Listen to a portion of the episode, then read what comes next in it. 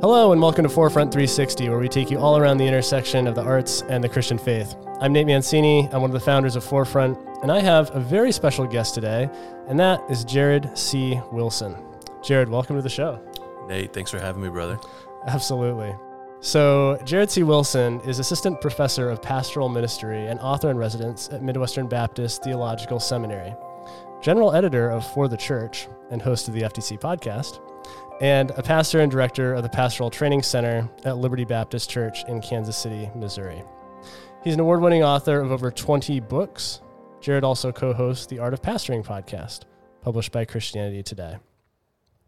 So, the reason I'm able to podcast uh, with Jared in person today is because he's in town to keynote the Grace Road Church Men's Conference. That's my home church here in Rochester. So, big thanks to Grace Road for uh, allowing us to do this and helping make this this whole weekend happen. So, Jared, uh, welcome to Rochester. What are you looking forward to about this weekend? Oh gosh, uh, this is I think my third or fourth visit up in this area. Amazing. Um, I think maybe th- uh, third's probably right. So I've, I've, done a couple of things for um, a conference that, that, used to run in the area, and then I preached here at Grace Road. I think three years or so ago. So it was pre-pandemic. Yeah. yeah. Um, so I just enjoying seeing you know, folks that um, I you know hardly ever get to see. So coming back to be able to see them and um, and just you know becoming reaccustomed to what the Lord's doing in different parts of the country. So it's always good to visit and see what God's doing. Absolutely. So to, to kick off the episode, we're going to do something we call the lightning round. okay. And All right. This is where I ask you a, a, series of short questions, and you just answer with the very first thing that pops into your gut reaction. Yeah, okay. gut, gut reaction. okay. So, uh, Jared, what is the most beautiful place you've ever visited? S- Sydney, Australia. Nice. What is your go to activity when you want to relax or be refreshed? Uh, sitting outside. Which musician or singer songwriter do you listen to most often? um, gosh, I, lately it's uh, it's old. It's uh, the Beastie Boys. but I wouldn't say I listen to them most often. There's just the one that like most recently I've been listening yeah, to the most often. Yeah, yeah. yeah. The, the recent hit. Okay. Yeah. What is your favorite podcast to listen to? Uh, right now, my favorite podcast is um, the Rewatchables, which is okay. a podcast on the Ringer Network. Bill yep. Simmons, where they basically um, talk about movies yep. rewatchable movies. I've been kind of binging that for the last three weeks now, trying Amazing. to listen to every episode. Our uh, our podcast director Cody will be glad to hear that. He's okay. a, he's a big fan of that podcast. uh, we have an audience lightning question from listener Jim, who actually just wrote in recently. Here, he asks, "Do you listen to the Happy Rant?" And is there frequent teasing of you exasperating, flattering, or just good for publicity? I do listen to the Happy Rant. Um, some episodes, uh, I listen to the end of you know to most episodes. There's some episodes that I kind of tune out. Peter out. Yeah, yeah, yeah, yeah. It depends on you know if it's. I like them funny. So when they're like, "Hey, here's 45 minutes of us talking about something serious," I'm like, "This is not what the rant is about." It's too earnest. Yeah, yeah, yeah, yeah. this is not why I listen to you guys. So I'll the tune those out. Rant. No, they're they're teasing to me is is is is totally fine. I realize it's in the in the vein of the show and um, to different degrees. I'm friends with you know with those guys, and yeah. I've only met Ted once in real life. Um, talked to him a couple times aside from that, and um, I like I like you know Ted. He's the most curmudgeonly of the three. Uh, pretty close with Ronnie. You can tell he looks up to yeah. you a lot, even though he doesn't show it. yeah, it's not exasperating, and I, I, don't. I'm not flattered by it either. So I don't know. It's like somewhere in between, I suppose. I guess is the right. Beautiful. Yeah. All right. Favorite movie of 2022 so far. Oh, it's undoubtedly Nope. Jordan Peele's Nope, which I've I saw three times in the theater. Yeah, I've I've heard that's something. It's it is great. Cool. If you could spend time in a pub conversing with one author from the past, who would it be? Oh, C.S. Lewis is uh, yeah, that's that's an easy one. Yeah, yeah, that's that that's a classic. Who is one author writing today who gives you hope for the future of fiction literature? Oh, good grief writing today that gives me hope for the future. Like, gosh, they're all in the past. yeah. He hasn't published in a long time, but probably, I mean, I'll just name my favorite contemporary novelist. Uh, it's a guy by the name of Paul Auster, who's a New York guy. Um, my, I, I got into him in college and just read everything that he had written.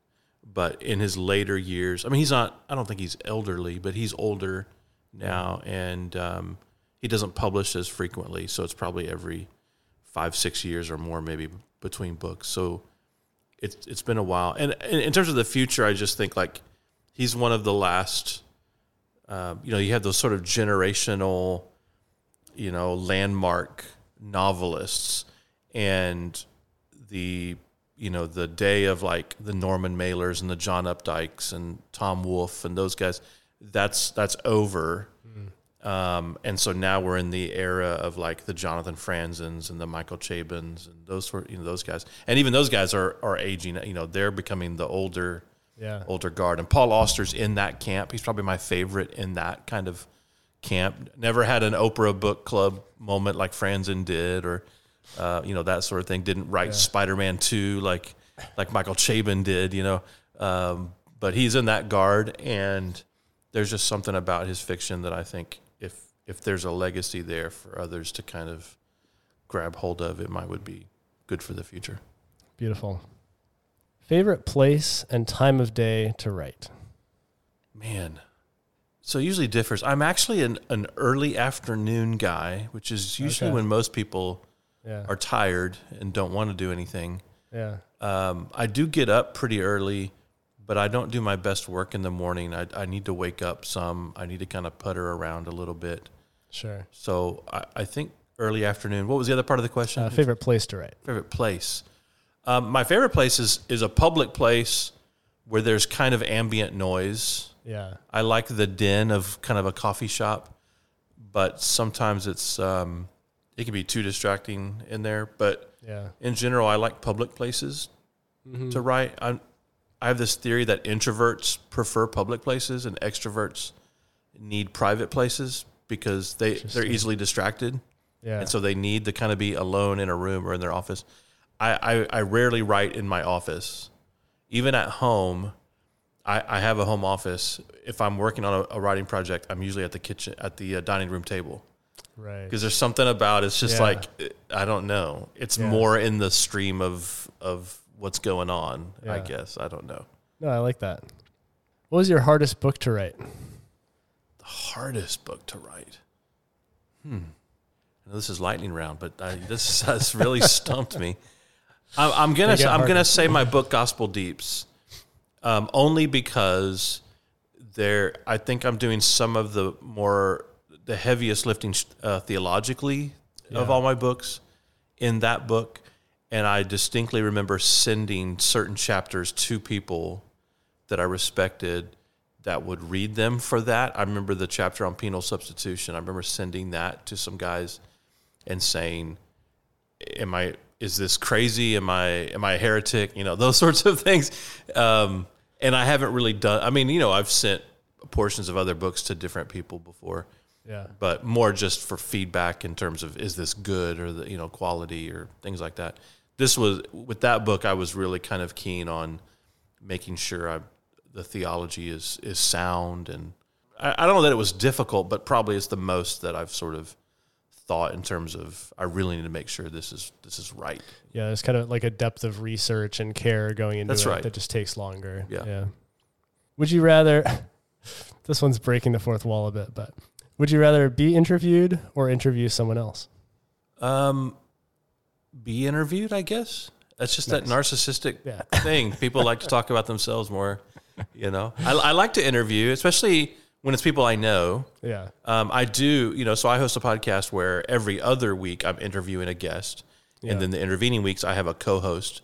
So I'm only, you know, basically two episodes a month is me with a guest, and I always prioritize people that I have a little bit of rapport with, people that I've met before yeah. But you know, invariably, just as I'm sure you know, you may be experiencing now, you have someone on like you like them, you you know, but you don't know them per se, and you're a little yeah. like, okay, how do I keep this kind of going? And some people are yeah. better interviewees than others, and so That's I guess. I prefer yeah. to talk about myself. I guess. no, this is perfect. This is this is exactly the answer I wanted. Okay. Um, we're in the right place. Okay, good deal. It's uh, a safe. It's a safe place. Yeah, definitely. What is your favorite green room snack? So I'm not a big snack guy. I think I'm a boring answer here. This is funny because we're going to California next weekend for another uh, engagement, and the host there was like, "We want to stock." the deal. And I never know what to say. This is so weird. I always ask my wife. She was like, "Well, you know what you like to eat," and I was like, "I know, but I just I don't it. I don't really snack. I mean, I'm more of a drink guy. I like make sure there's you know bottled waters and Coke Zeros."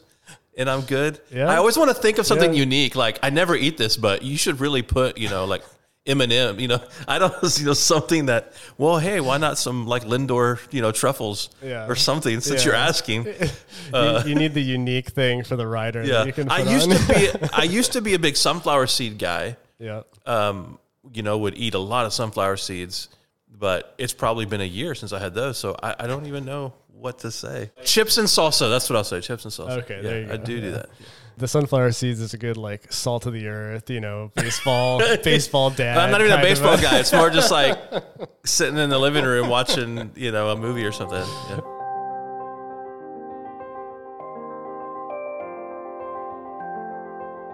So let's dive into the main interview here. You passed the lightning round. Okay, all right, good. So, so reading your bio, it seems like you have a lot of facets to your job. So, as far as I understand, you've got the you're a professor and you're the author in residence at MBTS. Uh, you're also a pastor and director of the Pastoral Training Center at Liberty Baptist, and you're a general editor for the church. And there's the podcast, and you do the travel and speaking at conferences like you are this weekend. Yeah. So that's that's a lot going on. That's a lot of a, yeah. lot, a lot of different pieces. So my wife tells uh, me, yeah. to to Jared Wilson. So are all these kind of sharing your time, you know, in a given week, or are there one or two that are kind of the the majority of your time, and the others are fit in the margins? Yeah, well, I'll take one out of the mix right away. The general editor for the church it means nothing. I do I do nothing. So I used to be the managing editor, in, in which it was part of my job actually at the seminary, right. where I did almost everything, every lever, um, and some things even beyond the website for the church, um, social media and everything else. I oversaw yeah. all of that. Wow, Since yeah. rolling over to faculty, I don't have a finger in any of that. Basically, all I'm responsible for is a weekly article. So I write my own you know pieces that normally comes out on Monday. I've been traveling a lot the last couple you know month and a half or so, so I haven't been as regular. But yeah. normally I have a Monday article that comes out every week. And then they were just like, "We're going to call you general editor." It's it's it's, it's just a figurehead title. I, I don't I barely know the guys that work over there now. so I, I, I handed it off to Ronni Kurtz, who used to be my yeah. co-host on the podcast, good friend of mine. He has since moved on to Cedarville University in Ohio, and so you know who uh, you know the fellow who took his place is a great guy. I don't know him very well. Like it's just we're in two different worlds. So they just gave me this sort of title. It's kind of yeah, like editor emeritus is what it is. Like I, I, have no responsibilities. So I'll take that one off. Lay, it's just good. lay pastor, general editor. yeah, that's right. Yeah, yeah, yeah. It's uh, it's it's a good kind of um, you know credential to have, yeah. but it has no responsibilities attached to it I, at all. I did go on the website and I saw there were a lot of general editors, and I was like, yeah, interesting. That's right. Yeah, well, when we launched, we're like, let's just everybody. You get one. It's like Oprah with the cars. You get a general editorship. You get a general. So yeah, so I'll take that one off. Okay. Um, no, the other stuff. What's great is um, I'm in a stage of life in a season of ministry where I have a lot of freedom and flexibility. Uh, I I do have classes that I teach every semester uh, I'm able to usually schedule those in such a way that I can kind of work everything else around them. Right. So currently, I teach on Mondays. Um, in the spring, I'll have a different. Uh, I think I'll teach on Thursday mornings. And so, so just one day. Yeah, yeah, yeah. So usually, yeah, I like to do the three-hour block yeah. classes. So instead of doing multiple days, we're gonna like er, it's just a weekly class for three hours. Yeah, um, I prefer that. And then when I schedule traveling and those sorts of things, I just avoid that day and every now and then, you know, uh, um, I'm not able to do that, but and I'll have a substitute or something. But by and large, I just work around, you know, when that day is. Uh, and when I'm in town, I'll, I'll still be on campus. Usually Tuesdays and Wednesdays are um, our chapel days. Um, so those are big kind of community days for the school and for you know campus life.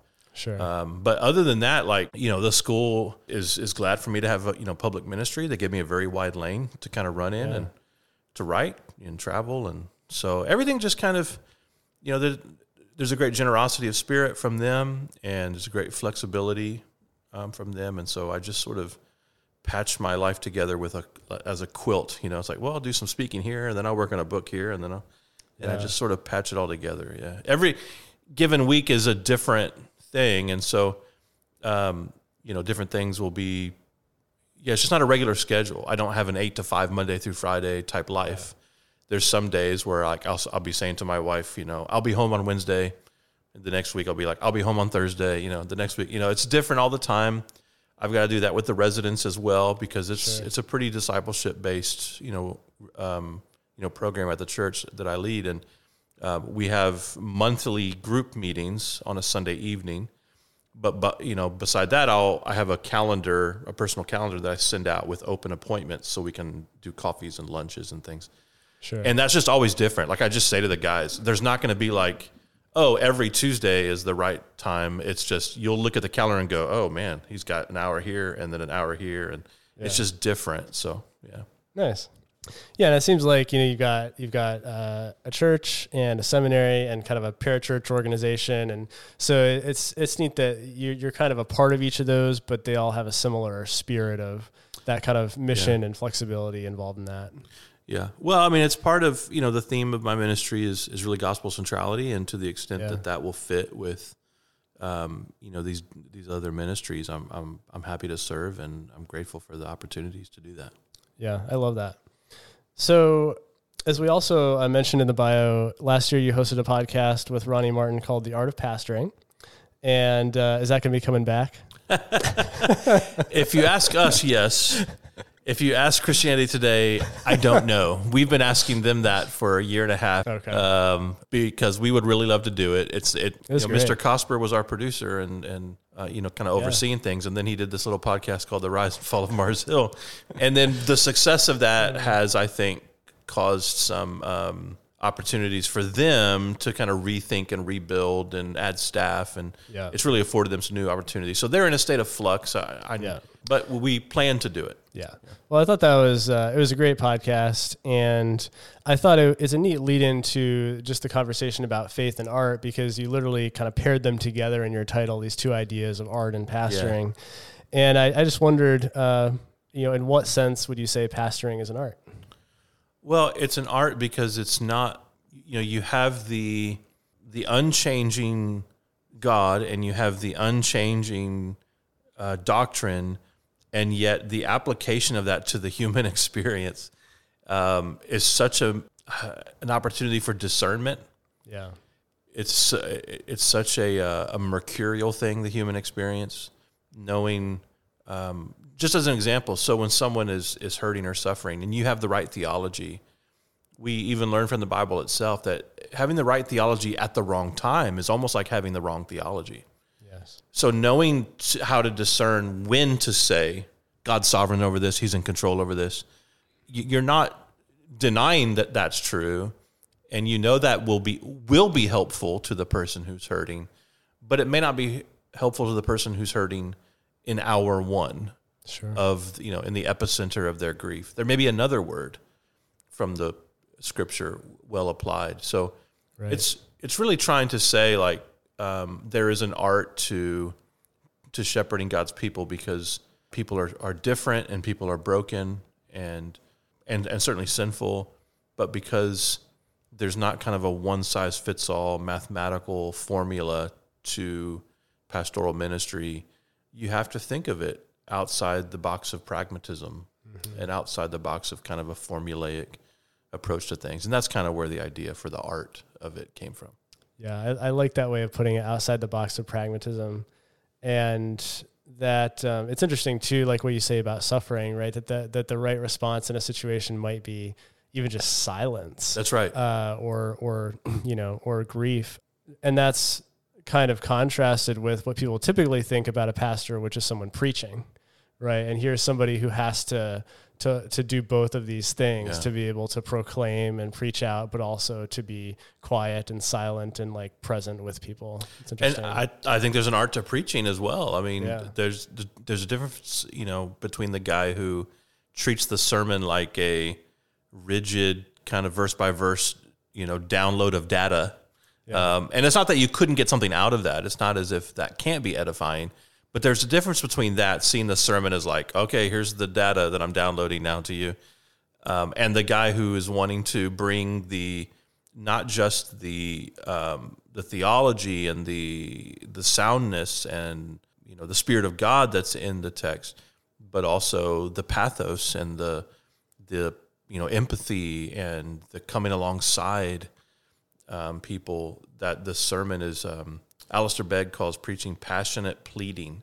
Mm. Um, there's a kind of, of passion there that's beyond just a raised voice or dynamic, you know, you know, gesticulations. There's yes. there's a passion that's like you love the people, you love God, but you also love the people that you're preaching to. There's a sense of um, really um, pastoring through the sermon. Mm. And when you begin to think of the you know, the sermon itself as sort of a part of the pastoral task, not not distinct from it, but a part of it, um, you begin to see, I think, how how preaching, how there's an art, there's a different sensibility and a sensitivity to preaching as well. Yes, no, that's great. Our um, our podcast director Cody had asked me to ask you exactly that, which is like, in, in what sense is preaching an art form? And I think you you answered that, but you yourself um, preach. I, I, don't know if you preach on a regular basis or kind of occasionally as needed. Um, at the church, more and more. So I just joined the elder board of our church two months ago, three months ago. Um, it used to be that I preached at the church probably once a year, twice a year. Yeah. Now it's it's it's a little more regular than that, once every six weeks or so, something like that.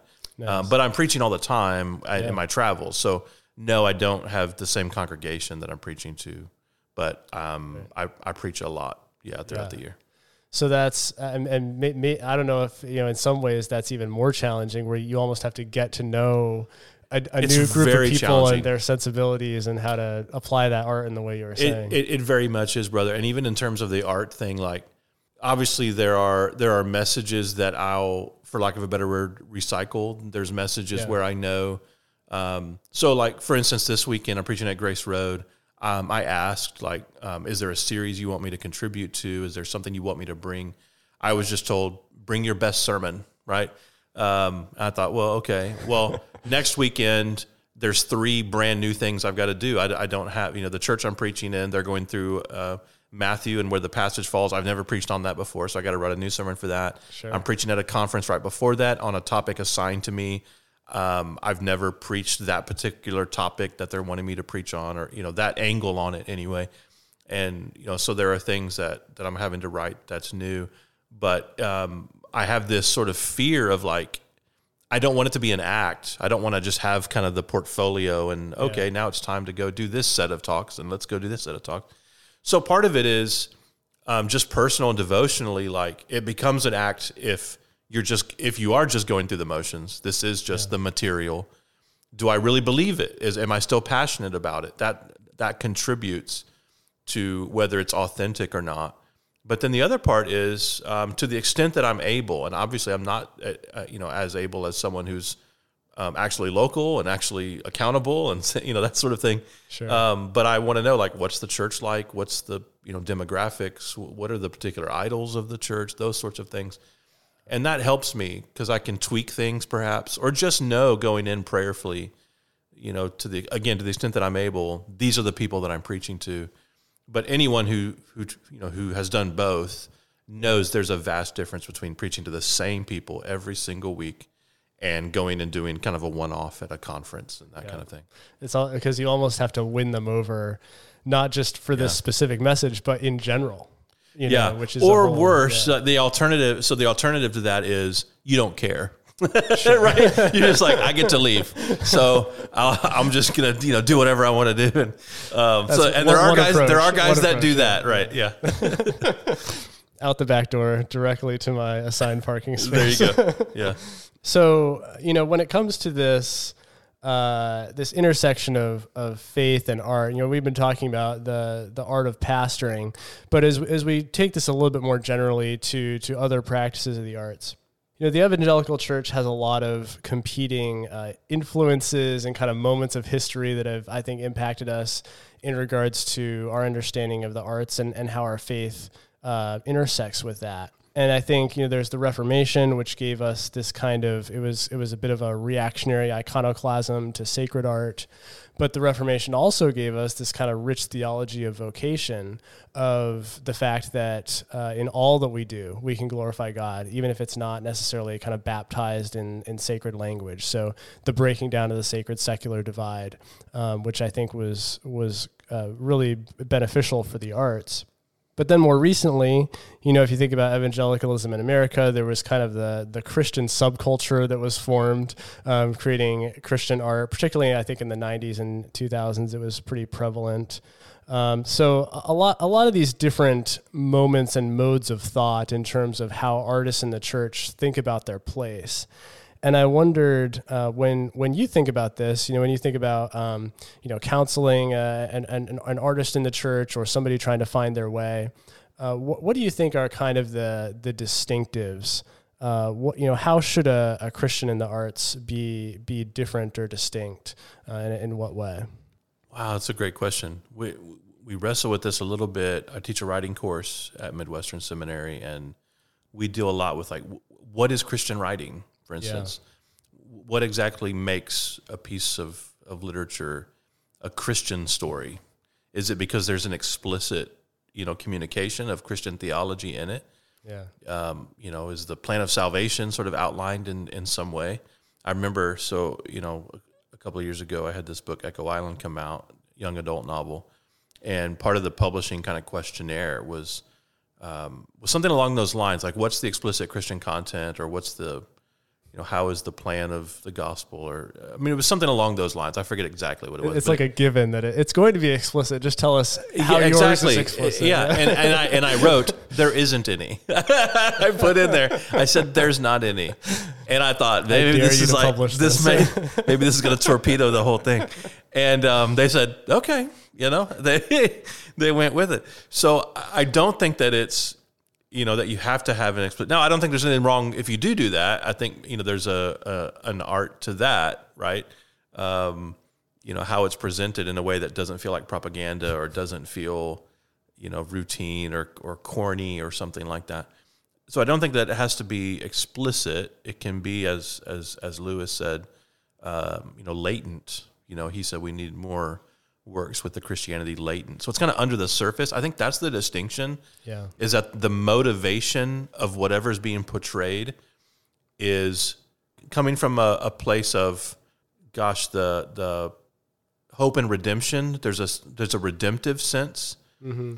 So I don't so I don't think that rules out any particular genre, even things like horror, perhaps. Sure. But it, I think the Christian version of that um, is not one where everybody survives and there's a happy ending in it because that's not real Christian either.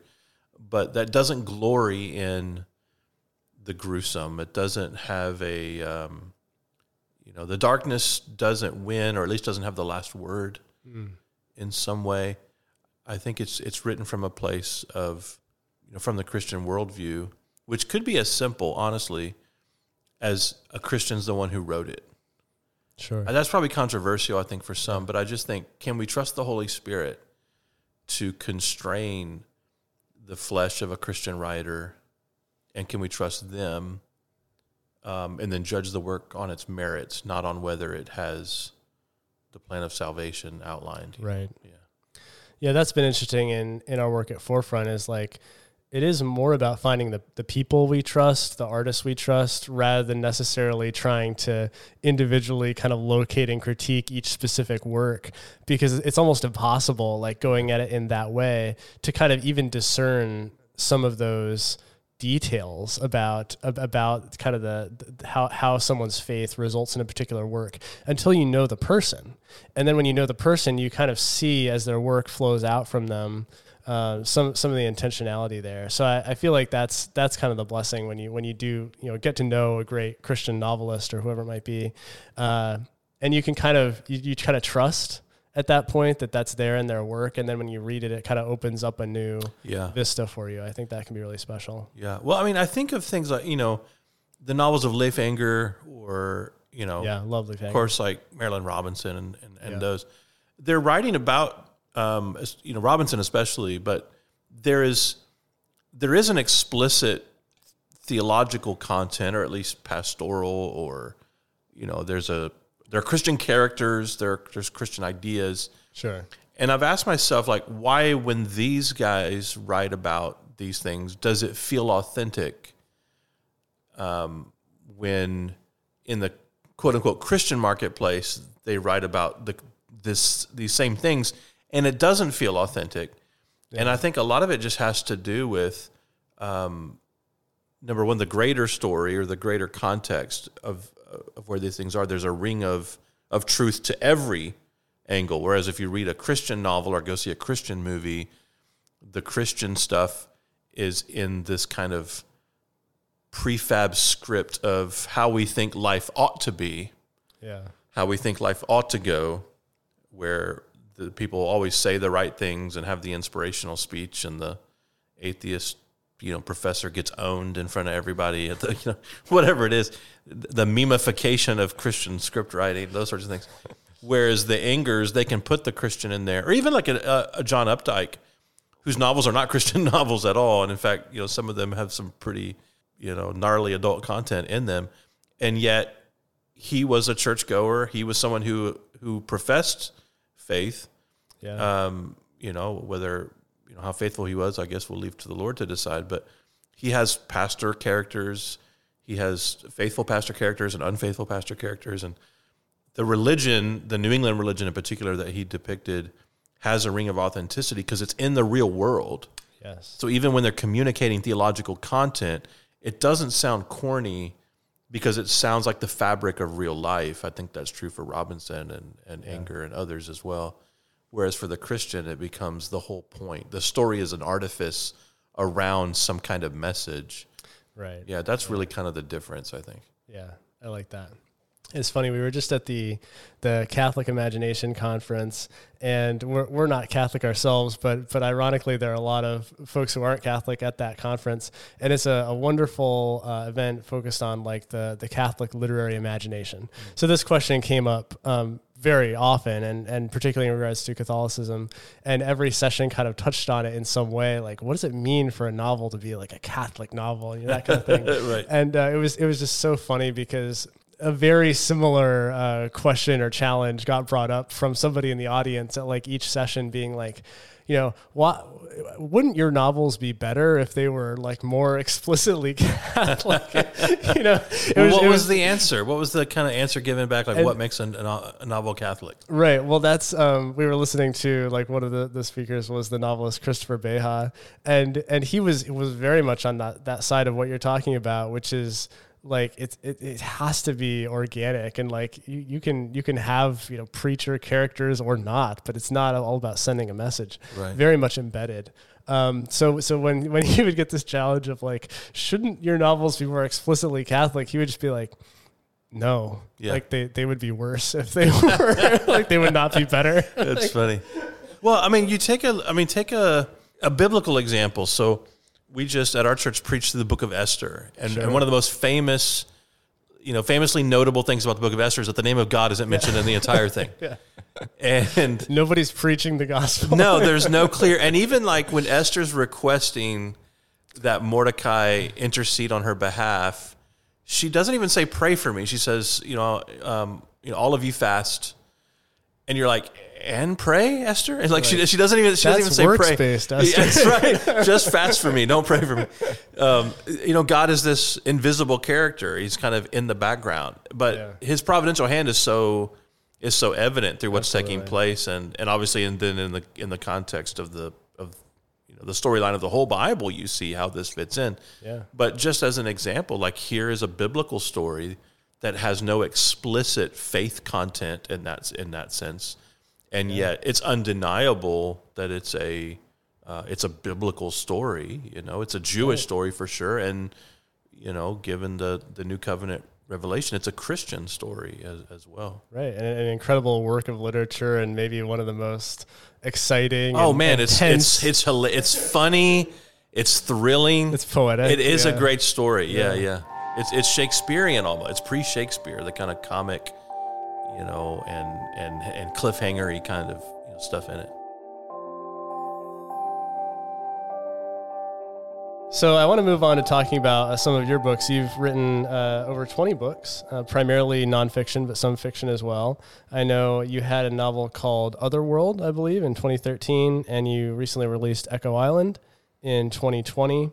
So, uh, what led you to to dive into fiction writing originally, and what brought you back to it? Yeah, so actually, it's the other way around, man. I started out as a storyteller. Really? Okay. Yeah. So the very first book I ever wrote was this book, Otherworld which didn't get published. Really, that was your first. That one? was the first book I ever wrote. Amazing. 1997. We had just moved to Nashville, Tennessee. I wanted to be a novelist. Um, you know, was, you know, felt called into ministry. I wanted to pastor, but yeah. in terms of publishing, I wasn't thinking in terms of building a nonfiction career. I was thinking I want to write novels, and I've wanted wow. to do that since I was a little kid, actually. So, you know, began writing, um, highly influenced, you know, heavily influenced by Stephen King, um, and then and and of course C.S. Lewis. So you kind of put those kind of two yeah. things together. I had this sort of you know speculative fiction kind of idea. Um, Otherworld has some horror type elements to it. It's not really a horror novel, but it has some of those elements in it. And I got an you know I was you know blessed enough to get an agent from that first manuscript, and you know the book didn't get published. Mm. And so I started writing a second book. I wrote a second novel, which is still unpublished. I think it's to this day it's still it's one of the best things I've ever written. It's sitting in this shelf um, I, I told my wife like this is going to be my post mortem uh, you know book for you like when i die uh, that's like there'll be a portion of time where i'm famous because you, are only famous right, right after you die people are like oh he was such he was so great or she was so great like right after you die it, it only lasts for maybe a you know six yeah, months or eight yeah. months so i was like you've got this manuscript this is the he just died manuscript. You can get it published. You know, get a little scratch for yourself and the kids. Right at you know, you, you can cash in on my death with this book. Uh, I think it's great. Amazing. But my agent, it was too long. My agent said for a first time author, um, I couldn't show this to a publisher. It was like 600 some you know manuscript pages, and so he sh- he showed it to like four or five publishers, and of course it didn't get published. Then I started writing a third novel, which was Echo Island. Yeah. And I got about halfway through, and we planted a church and I didn't have time to finish it. So I set it aside. Uh, this half-written novel. My agent came about a year later and, and said to me, um, "If you want me to represent you, I need a manuscript. I need to, you know." And I said, "Well, I don't really have time to finish the book, you know, you know, to finish the story." But I just did this sort of ten-week series through um, the historical Jesus at my church, and I could turn those sermons into book chapters and do a book on the historical Jesus and he said, you know, you're a not um, you're a fiction guy. You don't have a platform. Nonfiction authors need to have a platform. They need to be known. Um, it's hard to sell books if nobody knows who you are, and blah blah blah. And I said, well, this is all I have right now. And he said, well, all right, you know, put something together. We'll see what happens. So I put a proposal together. I wrote like two or three sample chapters, send it in. We got a book deal with with Kregel Publishers. It wasn't, you know, wasn't anything like quit the day job, everybody. We're gonna, you know, but it was a real That's book, awesome. and, and, it yeah. was like it was really published, and it was a dream come true for me. And um, and then you know some work started coming my way a little bit. I did a couple of things with Crossway and um, some Lifeway Bible study type things, and kind of getting some some momentum going. And then you know three years or so years later, I want to go back to the agent. I was like, I've got you know some time now. I can finish Echo Island. And he was like, you know, you're really a nonfiction guy now. like, Come on, man. Which was weird because um, I'm not with that agent anymore. But he, I signed with him as a novelist. He primarily did Christian fiction. That's kind of his thing.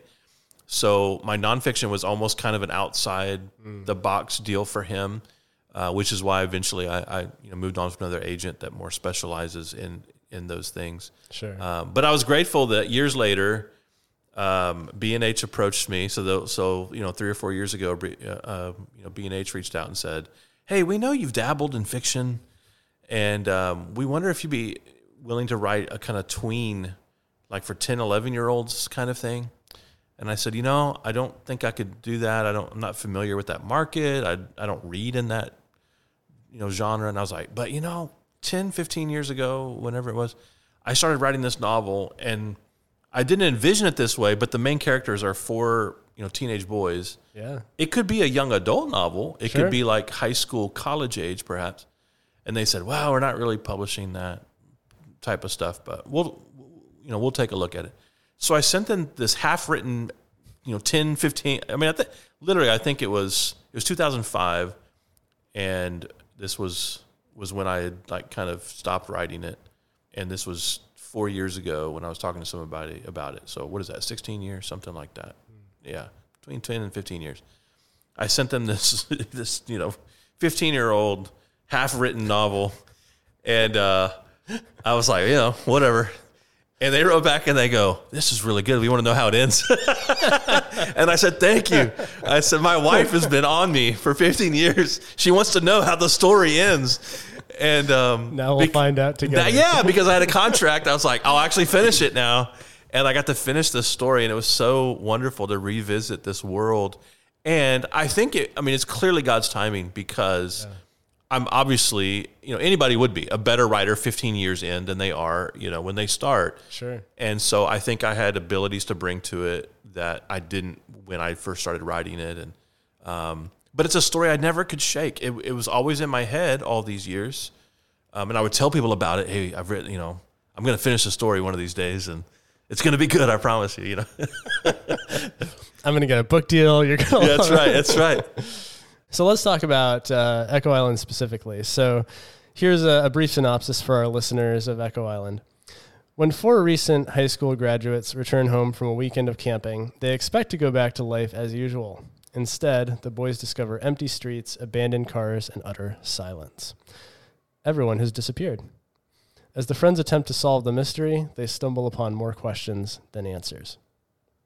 So, as I was reading the book, I certainly got kind of lost vibes. I think uh, just with the, the mystery that's kind of island based, and yeah. there's a bit of a mystery box element. This is this is before you know, Lost. I started writing this, but Lost got it from you. that's, yeah, that's exactly right. That's exactly right. Well, what's funny is when I would tell people about it in the years ensuing. So I started yeah. writing this before Lost was a thing, and later when I'm telling people about it, hey, I started this novel years ago. I want to finish it, and I, I described this island, and they're like, oh, like Lost. I'm like, no, not like Lost, not at all like Lost.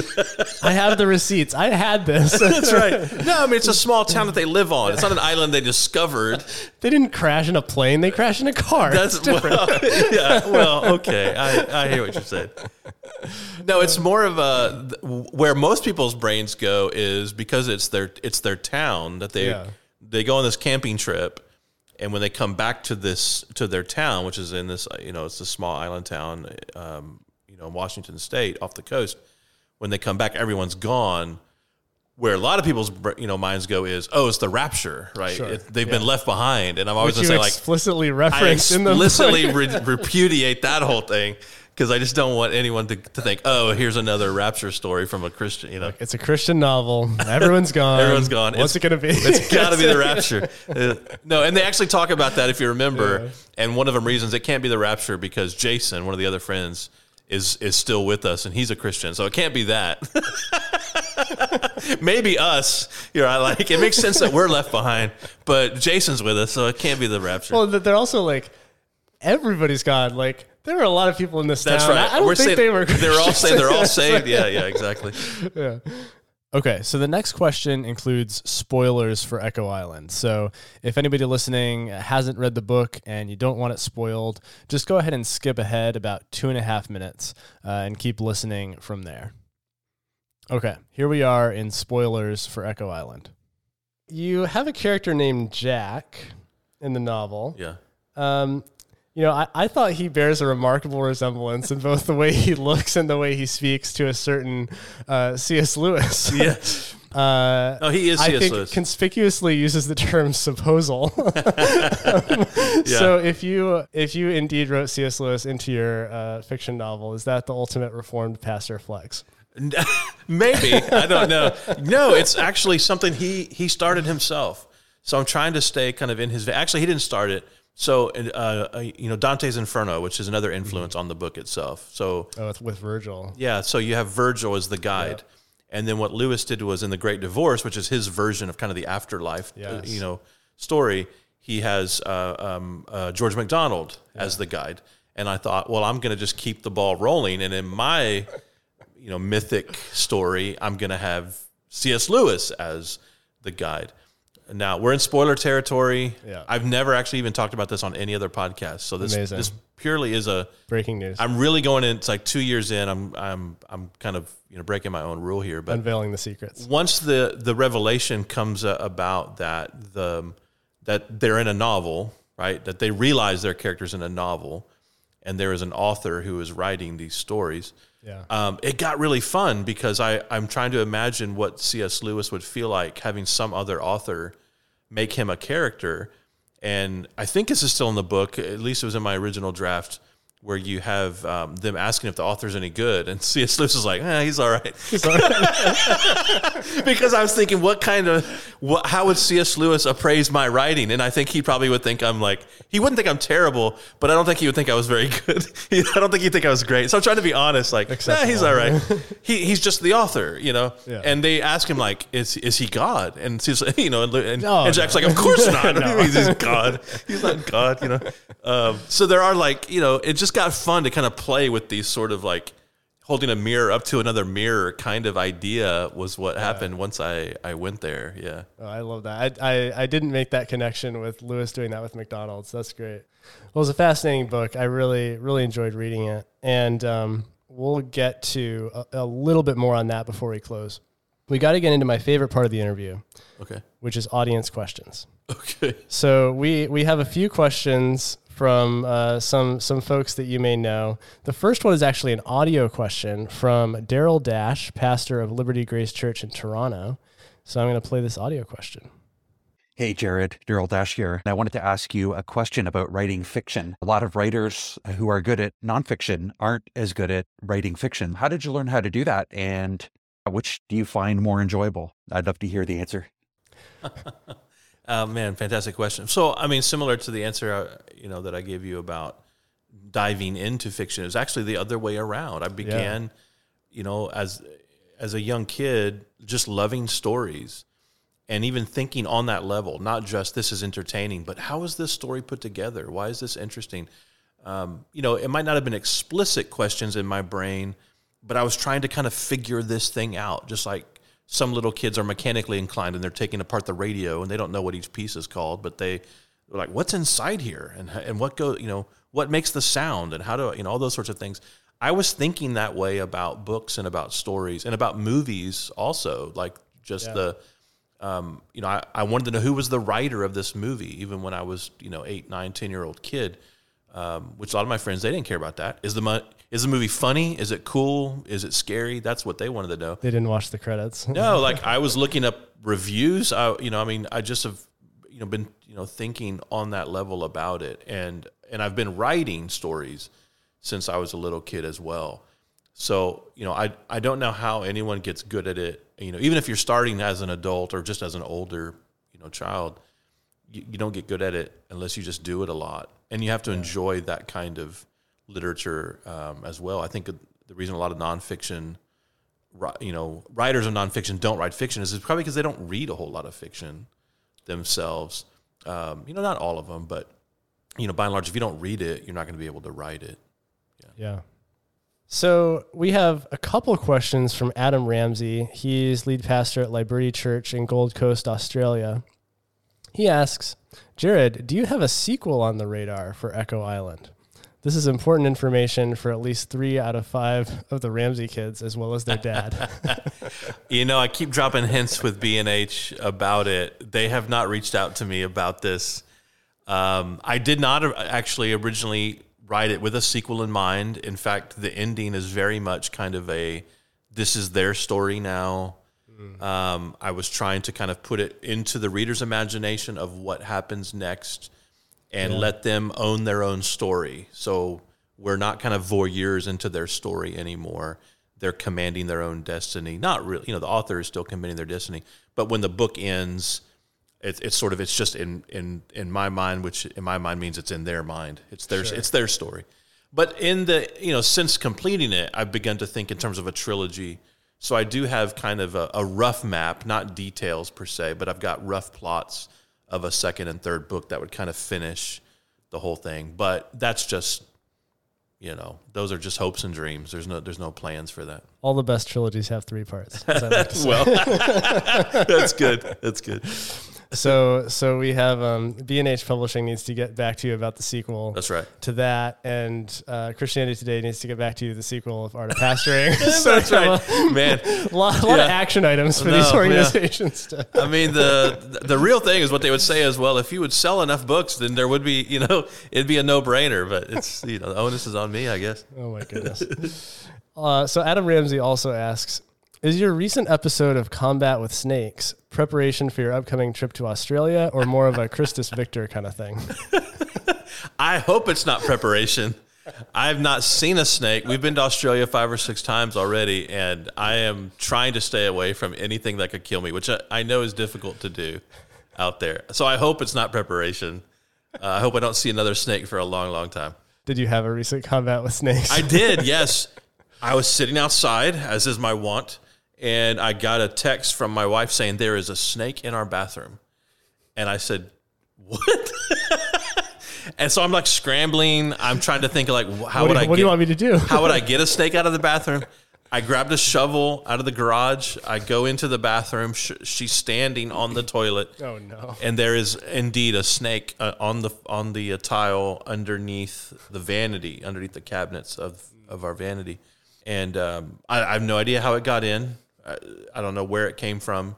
It was not you know, it wasn't a baby, but it wasn't full grown. It was kind of, it was probably yeah. juvenile. It was, it was maybe a little over a foot long, and um, and I killed it right there on the, you know, later because I didn't know what it was, man. Like I just by looking at it, I don't know what kind of snakes or, or what. So as far as I knew, it could it could be venomous. It, who, who knows? Later, I looked it up and discovered no, it actually, it, you know. I probably could have picked it up with my hands, you know. but in the moment, I didn't know, and I wasn't going to be like, "Hold on, snake," while I Google. Let me figure out what, what you are. You know, let me take a picture and, and then download yeah, this yeah. app to identify. You know, someone else was search, like, "Hey, yeah. there's an app you can get," and I was like, "That's great for the future." but in the moment, I'm not like, "Let me download this app." And I just thought, I want the snake out of my bathroom, and the, the quickest way I knew how was to chop its head off. You're like, I'm gonna crush its head before it breathes. That's exactly what I did. That's exactly what I did.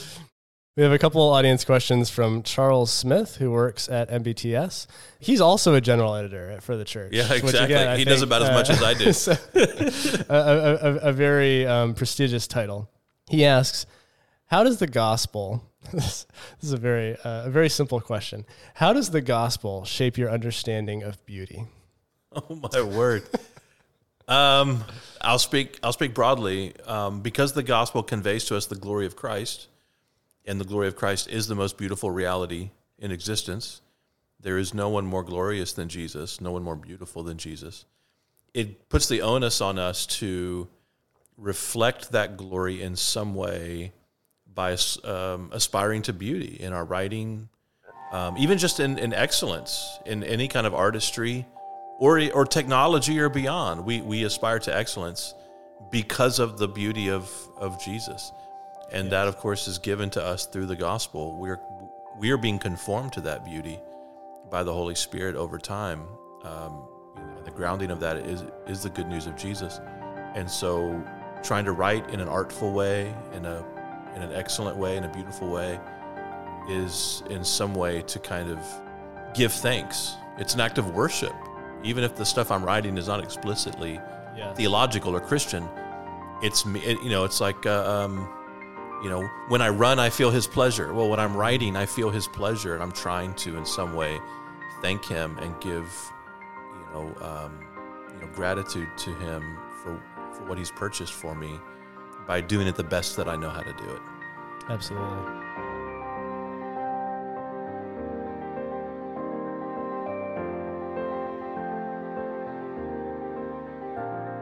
Charles also asks, are creatives Andrew Peterson would want us to say artists, born or made? Wow. Both. I think both. Um, I think everyone is born with a creative sense. It's just not the same. It doesn't mean that yeah. someone is a quote unquote creative. Yeah. There are things that engineers are doing.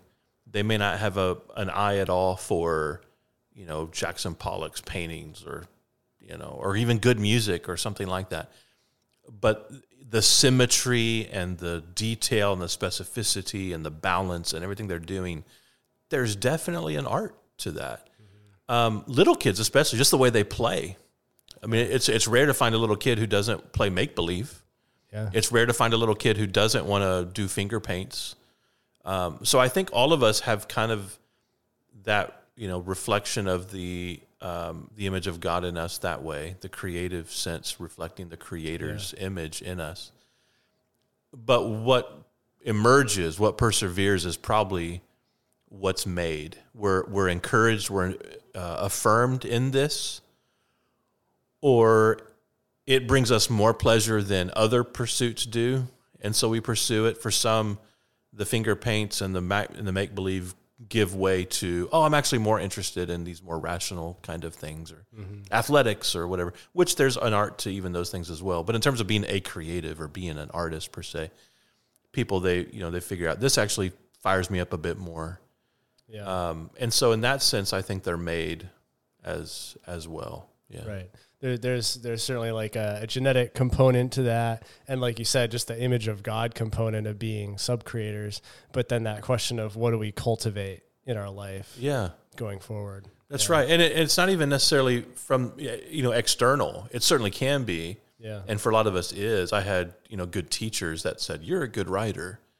And I don't know where I would be if I didn't have, you know, Miss Dosher in junior high and Mrs. Woolley in high school, and even teachers before that, Mrs. Core in elementary school, um, Mrs. Lark in the fifth grade, who said, "This is this is creative, Jared. This is a good story." And my brain just went, "Really? Oh yeah. I mean, I really enjoyed doing this, and now I've got a grown up saying yeah. I'm good at it." If I didn't have those influences, I, I don't know, but I, I might have, you know, it might have been an internal cultivation as well. I might have because I already enjoyed it it might have just been like, I don't care what you think. I'm gonna keep, I'm gonna keep going. Um, yeah. You know, you think of those with with musical talent as well. My older daughter just has an ear. Now we got her, you know, piano lessons and we got her music lessons, and she did. You know, we put her in musical theater and those sorts of things. And those are things that are cultivating and, and shaping and informing and teaching. But she had a gift that you know that my wife and I didn't have, or at least you know didn't discover uh, when she was young. That she you know she could sit down at a piano and know how to recreate the things she just heard. You know, so she can play by ear in some sense, but she also was taught how to read music. Um, there's you know some are just born with I think maybe a greater sensibility to it. Yeah. But um, I think everyone is probably born with some sense of creativity to them. Yeah. Right. We have a couple of questions from author and pastor Jonathan Dodson. He asks, Why do you take pictures of your feet all the time? That's a fantastic question. Jonathan, did you not know that the, the feet of those who bring the good news are beautiful? Why would I not? We just talked about beauty. So why would I not? How beautiful are the feet are the, of those who bring the good news? And if there's anybody who brings good news, it's Jared C. Wilson. That's right. Well, and I've noticed um, I don't know that I'm the first person to ever do this, but I did notice that after I started doing it, a lot more guys started doing it. So yeah, I think I'm kind of influential. This is my right. only. This is my only claim to influence. No, I mean you literally world. you sparked Lost, which is a massive TV well, sensation. that's true. I just mean in the evangelical community. In that, if community. my major contribution is uh, sneaker and backpack it's photos, preachers and sneakers in the airport, I'll take it. I'll take it. It's better than nothing. Amazing. So he also asks, and, and I, you may have answered this to some extent, but how has writing fiction influenced your nonfiction writing? Is there anything you've kind of brought from from one to the other? Yeah, for sure. Um, because I started there as well. Yeah. I think um, the way language is used, I try to write um, not just nonfiction books, but even in my sermons, I try to compose in a way where the language is interesting and engaging um, you know, I've been told by a few that um, that they notice this difference, which is helpful and encouraging to me. Yeah. That I'm wanting to write in an artful way, not not you know not in a distractingly eloquent way, but in a way that engages, that sounds different, that is a delight to the ears, that adorns the beauty of Christ, that adorns the grace of God. I don't want to write you know books on theology or Christian ministry that read like you know I don't know the microwave you know handbook or whatever the toaster manual. I I don't want it to, because there's a lot of non you know Christian nonfiction that reads that way. It's like here's the data, and it's not as if the data is you know not helpful, but I think trying to adorn the beauty of the data with beautiful language and engaging illustrations and you know creative you know creative writing and insights um, is just a way of trying to echo the bigness of God and the creativity of God as well, um, and, the, and, the, glory yeah. of His Son. So it, it, it definitely informs the way I write nonfiction, having grown up with story as a concept in my head all the time.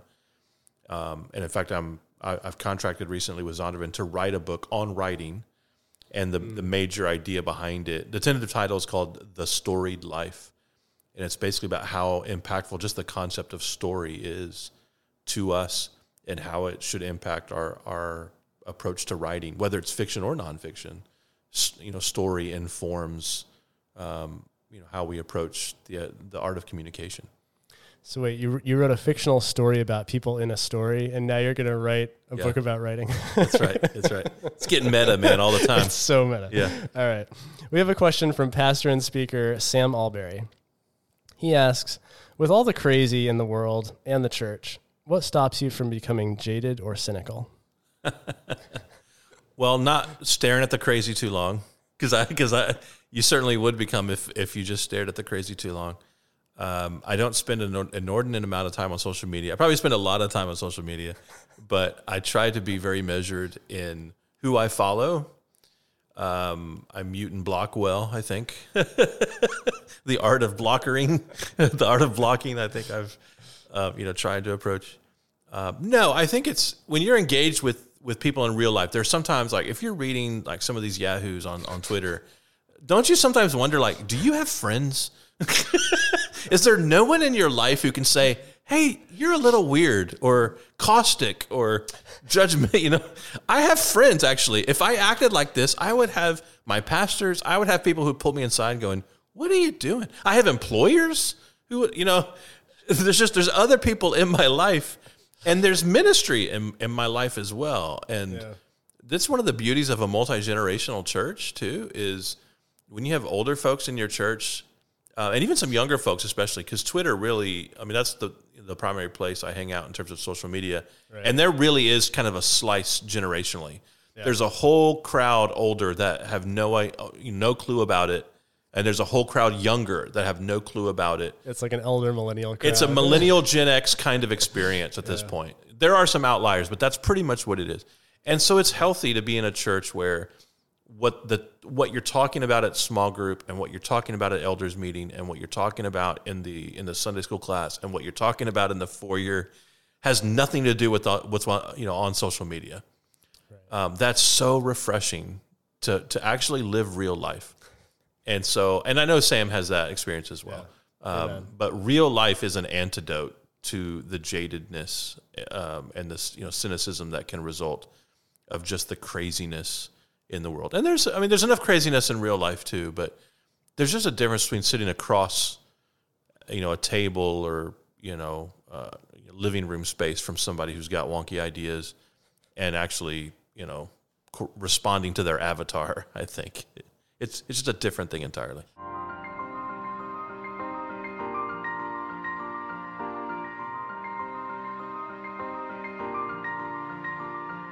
All right, final audience question.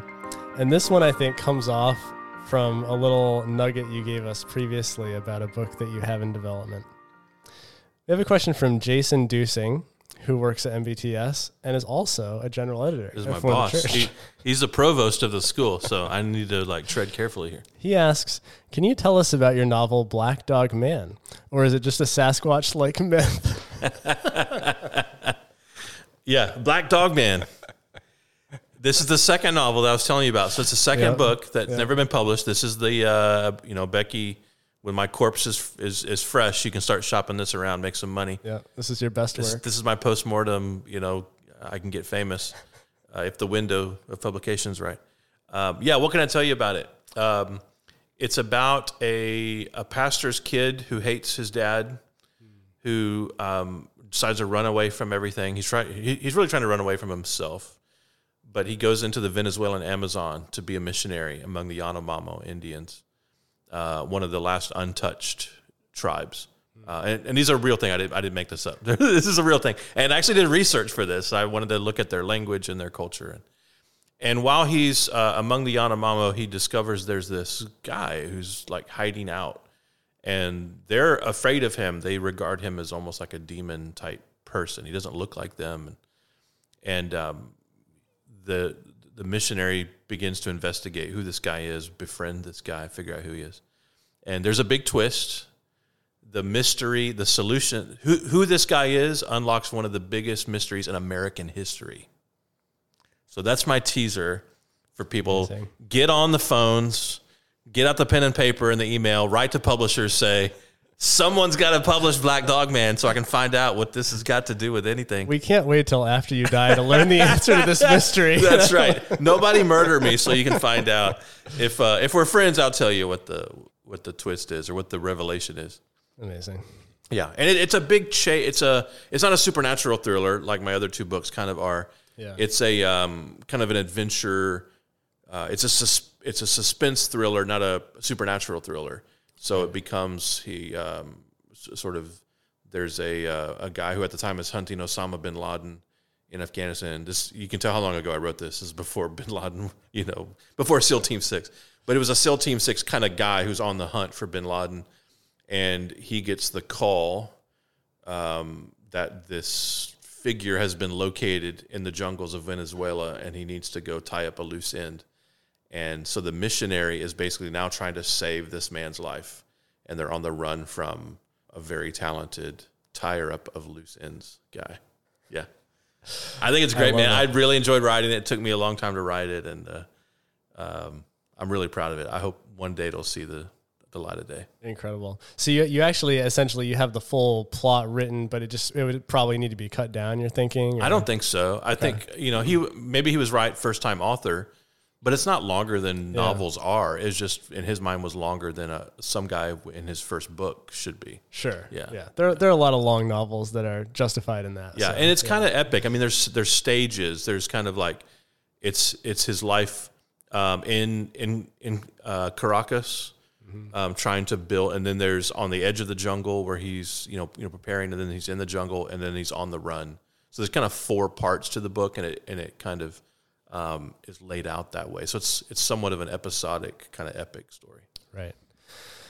Cool. Well, listeners, write into B&H, uh, ask about the sequel to Echo Island and Black Dog Man um, and also write into Christianity Today about the art of pastoring. We we need to get more Jared C. Wilson. we need to get that's what people need. Let me tell you, I, I think they do. Uh, listeners, we do encourage you to pick up any of Jared's current books, including his uh, all new book, Gifts of Grace 25 Advent Devotions. Um, obviously, it's the perfect time for that as we enter the Christmas season. Of course, uh, pick up Echo Island, which is uh, an excellent thriller that you will enjoy. And Jared, if any of our listeners would like to maybe get in touch with you or learn more about your work, where should they go? You can go to jaredcwilson.com. And I got my speaking schedule, all my book lists, and um, you know the, the links to my other websites are all there. Beautiful. Well, Jared, thank you so much for joining me on Forefront 360. And listeners, until next time, keep pursuing authentic faith and excellent art.